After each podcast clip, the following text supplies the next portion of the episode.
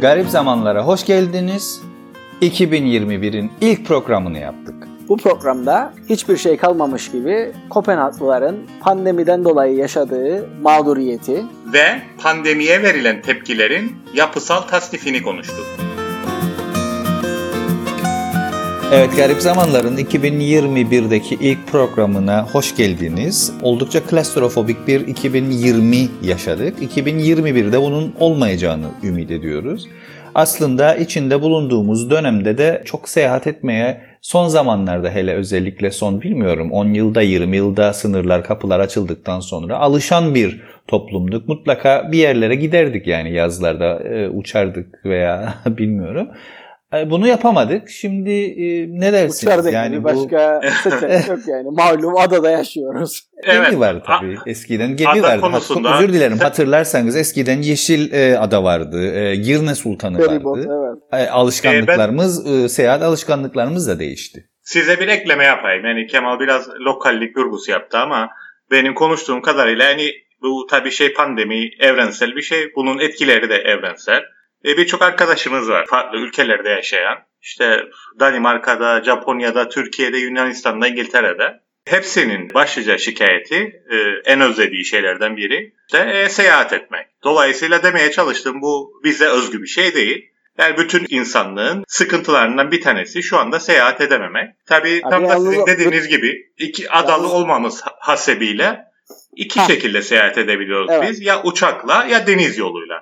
Fakat benim konuştuğum insanlar işte Danimarka'da bir arkadaşımla konuşuyorum Kopenhag'da.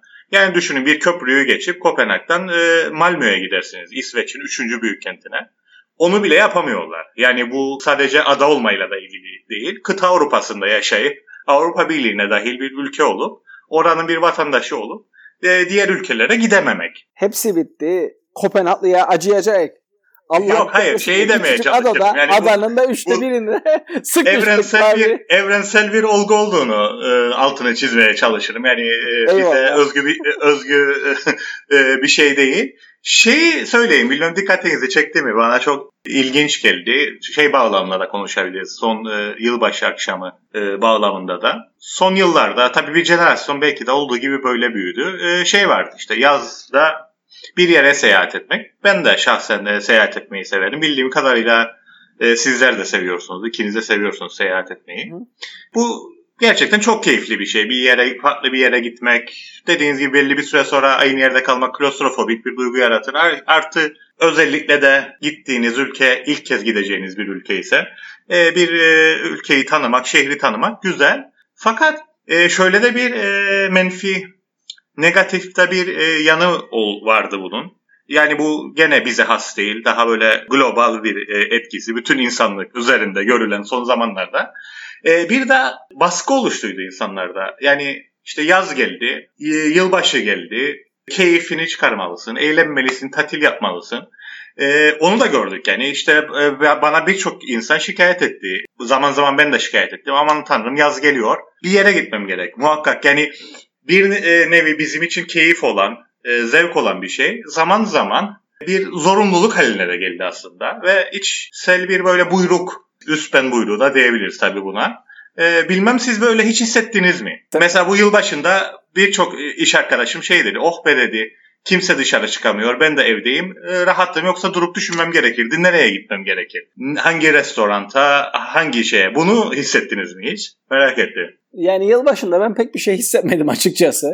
Ama dediğin şeyi anlarım ben. Ee, söylediğin şöyle bir şekilde olabilir. Yani herkes gidemeyebilir. Yani gidemeyenin e, gidenlere gıpta etmesi bağlamında söylediğin bence şey önemli bir nokta. Sonuçta herkes ne bileyim işte her yıl seyahat edebilecek kadar maddi gücü olmayabilir. Ekonomik, tamam o boyut. Dolayısıyla evet. yani o ekonomik boyutu önemli. Ee, ve yani işte dediğin gibi belki bazıları yani Facebook'tan görüp huylanacağına arkadaşlarının e, orada burada gezdiğini ondan kurtulmuş oldu bu. Biraz yani bir, bir e, artı tarafı oldu. Kapanmanın. Biraz nostalji yapalım. Eskiden hatırlarsanız seyahat yani bizim çocukluğumuzda Bir kere e, günlerce önceden hazırlıklar, komşularla konuşulur, siparişler alınır, verilir. Böyle bir boyutu vardı. E, seyahat sırasında, sonrasında karşılama, ailecek Ercan'a karşılamaya gidilirdi. Hele de uçakla yapılan seyahatlerde.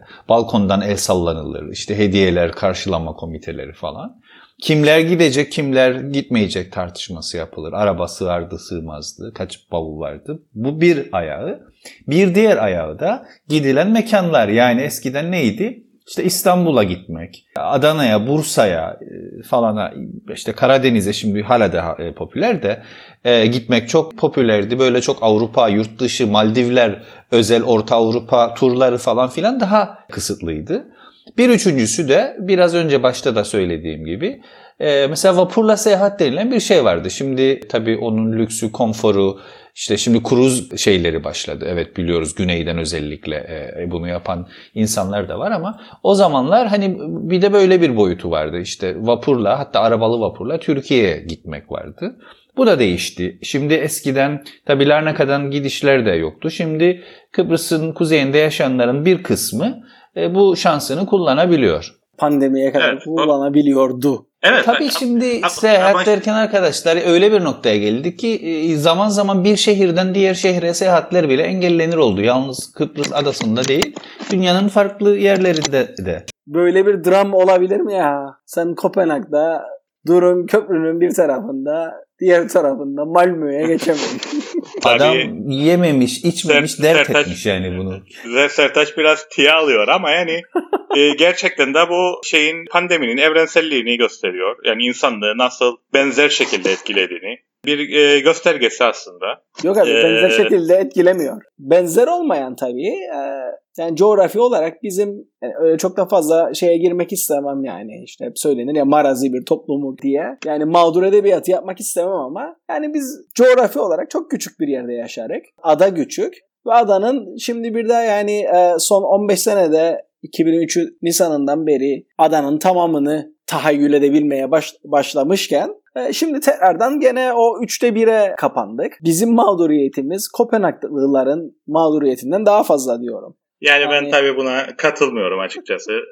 Dediğin gibi yani Kopenhag öylesine bir örnek verdi. Birçok kişi seyahat edememekten muzdarip. Yani çok büyük bir ülkede yaşayıp da bir şehire hapsolmaktan ya da bir şehrin bir bölgesine hapsolmaktan. E, birçok ülkede işte İngiltere'de eve kapanmalar devam ediyor. Yani evin dışına çıkamıyor insanlar. Dolayısıyla bu e, klostrofobik durumun e, ben daha evrensel e, olduğunu düşünüyorum ve konuştuğum e, birçok insan da aynı şeyi söylüyor. Dolayısıyla yani e, bize özgü e, bir şey olduğunu ben düşünmüyorum açıkçası. Yok abi ben bize özgüdür demiyorum ama biz ekstradan etkileniyoruz diyorum. Şeyden coğrafi durumumuzdan ötürü. Ve siyasi ve sosyopolitik. E, tabii tabii yani ya, hepsini bir şeye koyabilerek. Bu şeyi gördüm ben. Ondan bahsedeyim biraz. Conor McComart.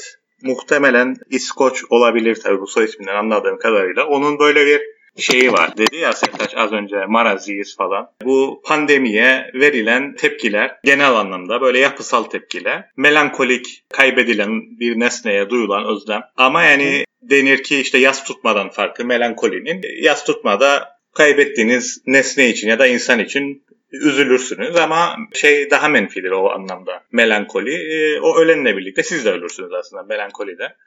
Dolayısıyla e, melankoliklerin şeye verdiği tepki olarak, pandemiye tepki olarak e, şey diyor işte e, bu adam. Pek bir fark yok diyor pandeminin. Ben zaten e, ölü bir insanım, ölü bir adamdı. Bir de paranoyakları biliyoruz işte paranoyak biri içinde şeyi açıklaması şu. E, bunun olacağını zaten ben biliyordum. Yani hep devamlı şüphe içerisinde. Neydi olacağı? neydi olacağı. Takıntılılar için onlar da şey diyorlarmış. Eğer kuralları takip edersek her şey düzelecek. Bunlar da görebiliriz işte. Birebir bütün kurallara uyan, hatta gere uymayanlarla tartışan, takıntılı derecede kurallara uyanlar. E, ve en sonunda işte histerikleri söylüyor. Histerikte çıkıp e, burada e, kontrol kimde diye soru soran biri. Bütün bu şeyleri kim yönetiyor, kontrol kimde diye. Yani bu şey e, pandemi hayatımızı dediğiniz şekilde etkiledi. Yani seyahat edemiyoruz. Ee, onun dışında başka şeyler de yapamıyoruz. Ee, Yalnız sizi... Evren geçelim. bize özetledin yani Facebook'taki arkadaşlarımın pandemiye verdiği tepkileri ben bu dört kategoriye Otur bilirim. Histerikler var, kuralcılar var. İşte kim burada otoriteyi işini yapmıyor Allah kahretsin diyenler var. Niye çıkarsınız işte. dışarı işte falan. Yani gitmiş işte geçen programda da konuştuk. Herkes sokakta Allah kahretsin alışveriş yapıyor falan takım. Ama kendi de sokakta. Söyleyen Kendi de sokakta. Bu arada bir düzeltme yapayım. Sertaç'la konuşmuştuk. Yani ben böyle şimdi layık bir program yapıyorduk. Geçen program diye. E, değerler dedim ve kaynak göstermedim. Sertaç bir akademisyen olarak e, beni uyardı. Dedi ki kaynağını muhakkak göster. o şey, o kullandığımız kavram yani a beautiful soul, güzel bir can. Yani baktığı her yerde kötülüğü gören ama kendinin de bu kötülüğün parçası olabileceğini tahayyül edemeyen, hep başkalarını suçlayan Güzel can e, aslında şeyin Hegel'in terimi. Onun kullandığı bir terim. Şunu söylemek isterim. Biraz önce aslında programın başında başladık e, yeni yılın ilk programı e, diyerekten alışkanlıklarımız değişirken herhalde yani bu yılbaşı alışkanlıklarımız da değişti. Bir ara çok popülerdi. Herkes dışarı çıkardı. Mutlaka bir otele, bir restoranta falan yılbaşı gecesi gitmeyen böyle sanki bir şey kaçırmış gibi kendini kötü hissederdi. Sonra bu yavaş yavaş da değişmeye başladı. Eş, dost, akraba hep beraber bir yerlere e, gelelim e, gibisinden. Siz nasıl kutlardınız? Böyle hani sosyal medyada gördüğünüz gibi kebap mı yapardınız yoksa aileler toplanırdı, yemek mi yenilirdi, bir yerlere mi giderdiniz? Hatırlar mısınız çocukluğunuzda? Biz ailece kumarhaneye giderdik abi. ne diyorsun? İlginçmiş. Yok abi yani. Abi Latife etti sanırım Sertaç Bey. Ş- şaka kısmı. Yani çocuklukta zaman zaman bizim de gidip sefil olmuşluğumuz vardır. Yılbaşı. Ananaslı şey. Yılbaşı balolarında. Yemek koyarlar önümüze diyor. Kaynanmış yani... tavuk, pilav.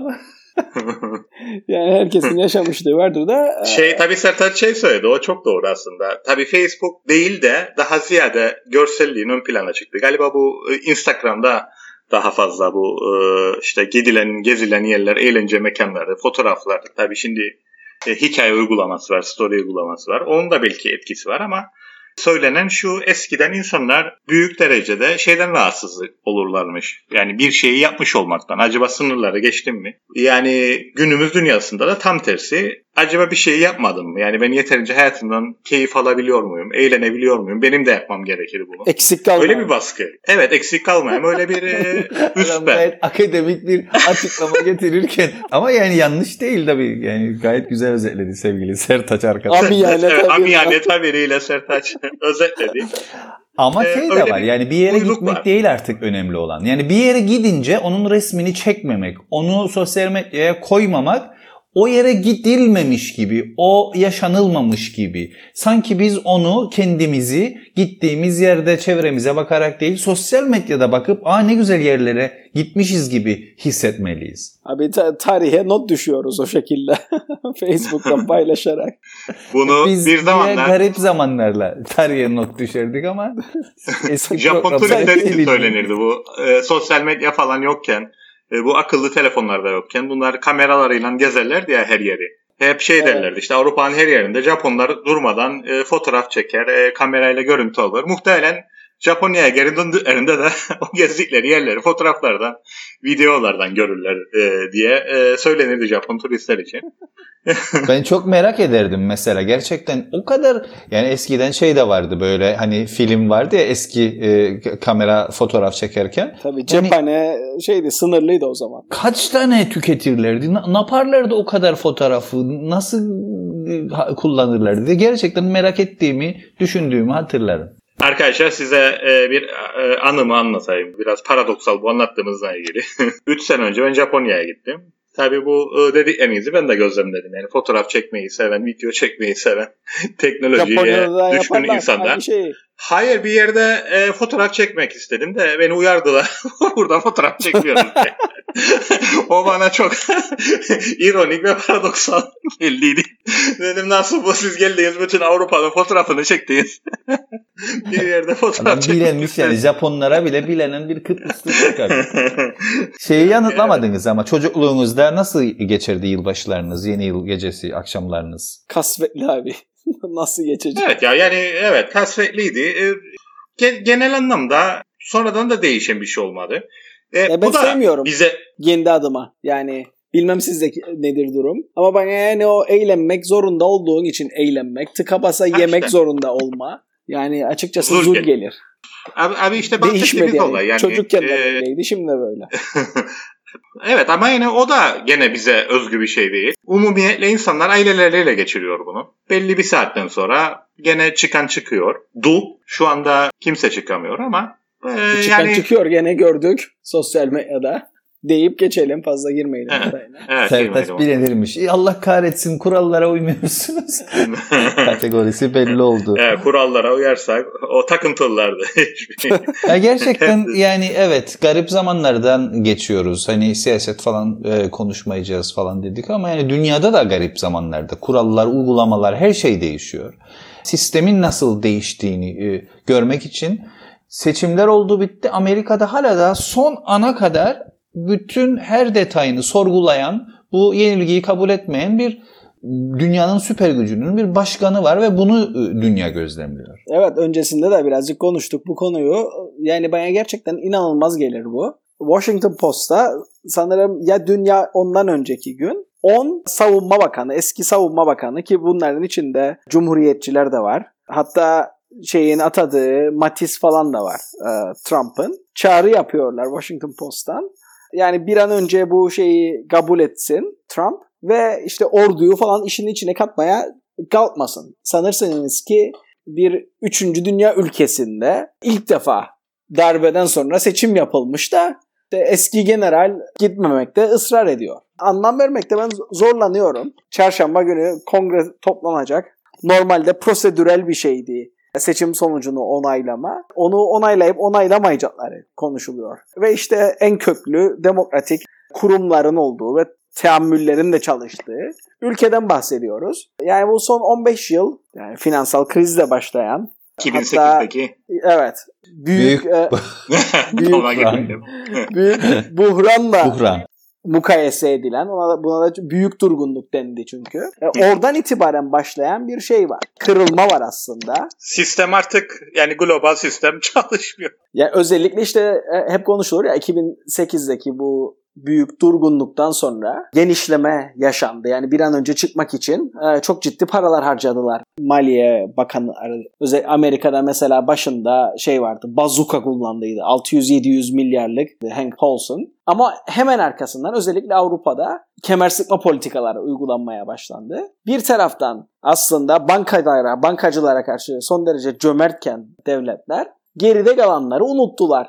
Ve bununla birlikte de işte bu şey popülizm dalgası e, başladı. Hepimizin bildiği gibi. Belki gelecek programda bunu konuşmaya devam ederek buradan ben bir başlangıç yapayım. Ha, şuna geleceğim. Bundan sonra ne olacak sorusu çok önemli aslında bu e, pandemiden sonra. Çünkü bir sürü şeyi yani hiç tahayyül edemeyeceğimiz şekilde hem ekonomik anlamda hem teknolojik anlamda hem günlük pratikler anlamında bir sürü şey çok ciddi şekilde değişti geçtiğimiz aşağı yukarı bir yıl içerisinde. Bunun acaba ne kadar kalıcı etkileri olacak? Ya- da işte yaşadığımız şeylerde hangileri daha uzun soluklu devam edecek diye tartışmalar var. Özellikle ekonomik boyutuna ben bir sonraki şeyde girebilirim programda. Ama şu kadarını söyleyeyim. Mukayese ediyorlar şeyle. Biraz önce büyük buhrandan bahsettik. Pandemiyi de mukayese ettikleri işte büyük durgunluk, büyük buhranla mukayese ediliyor. Pandemi de 1918'de yaşanan, e, Birinci Dünya Savaşı'ndan sonra yaşanan İspanyol gribiyle Gribi. mukayese ediliyor. Hem Tam- Dünya Savaşı hem arkasından gelen salgın ve işte bu salgından sonra Umarım sonrası aynı olmaz. işte sonrasında aslında normalleşme özlemi varken diyorlar The Economist'ten alıntı yaparım aslında. Ee, atıyorlar. çok de, çok değişik bir şey oldu diyorlar o, o dönemde. Çok yenilikçi şeyler yaşandı ve 1920'ler aslında sanatsal anlamda falan yaratıcı geçti. Acaba şimdi de öyle olur mu? Bazı şeyler yani insanlar bu kapandıktan sonra belli yerlerde aslında ölümü hissettikten sonra acaba daha böyle çılgın bir dönem yaşanabilir mi diye bir şey var. Tartışma var. Bilmem siz denk geldiniz mi? Dediğin dediğine bir ekleme yapayım. Evet tam bu bağlamda işte şey tartışılıyor. Bu pandemi bir olay mı? Event mi? Çünkü eventi şöyle tanımlarlar. O event olduktan sonra parametreler değişir. Doğrudan bambaşka bir şeye girilir. İşte Hı hı, en fazla hı. verilen örnek Fransız ihtilalidir. Çünkü denir ki Dönüm noktası. Mesela önce dönüm noktası ama onu ölçtüğün şeyler de değişir. Mesela Sparta zamanında olan başkaldırılara kimse özgürlük mücadelesi demezdi. Fransız devriminden sonra geçmiş de geriye dönük olarak değişti. Çünkü orada bir event oluştu. Artık hiçbir şey eskisi gibi kalmadı. Sadece gelecek değil geçmiş de değişti. Şimdi bazıları iddia ediyor ki tam da senin dediğin gibi bu pandemi bir eventtir. Tamamen parametreleri değişecek bambaşka bir şeye girilecek. Bazıları da diyor ki hayır değildir. Tam da senin örnek verdiğin gibi işte İspanyol gribi daha önce gerçekleşti. Yani bu özgün yeni bir şey değildir. Hı hı. Dolayısıyla o bağlamda bir e, olay da değildir. Ama şey konusuna gelecek olursak yani bu sistemin çalışmaması dünyada. Yani onun içinde söylenen şu değişimlerin olabilmesi için bir insanın bireysel değişimi ya da beden ya da sistem. iki şey var derler. İradeyi, rasyonel aklı daima çuallatan, yarı yolda bırakan yani bir arzu var bilinç dışımızda. Yani hiç beklemediğimiz anda bizi yarı yolda bırakan. Sistemler de muhakkak ne kadar iyi olursa olsun bir noktada arıza yaptığı söylenir. Zaten böyle olmasaydı değişim olmaz. Hı hı. Dolayısıyla mükemmel bir sistem yok. Her sistem belli bir zaman içerisinde buna vücudumuzda dahi. Vücudumuzda bazen bir sistem mükemmel gibi görünmesine rağmen e, aksıyor. Politik sistemler de dünyanın sistemi de arıza gösteriyor bir noktada. Belki bu olanlar da odur. Yani artık yeni bir şeyler gelecek. Arıza göstermeye başladı. Eskiden mükemmel gibi düşündüğümüz, e, hiç değişmeyecek gibi düşündüğümüz sistemler belki değişecek arızayla. Evet yani tabii buradaki şey bu kırılmadaki eğer kırılma noktasıysa bu temennide bulunmak isterim ben. Umarım yani iyi yönde evrenin terminolojisini kullanmak gerekirse müspet yönde bir değişim olur. Menfi olmaz yani sonuçları. Yani önümüzdeki herhalde bir sonraki sınav iklim değişikliği konusunda olacak. İklim değişikliğiyle mücadele konusunda olacak. Belki başka bir programda da bunu detaylarıyla konuşuruz. Bırakayım. Gayet güzel. Uzamayla. Birçok Uzamayla. birçok mevzuya girdik zaten. Ee, Evet. Keyifli e, bir ilk Evet. program oldu. Evet çok keyifli oldu. Kısa, kompakt, güzel oldu. Bir sonraki programda görüşmek üzere.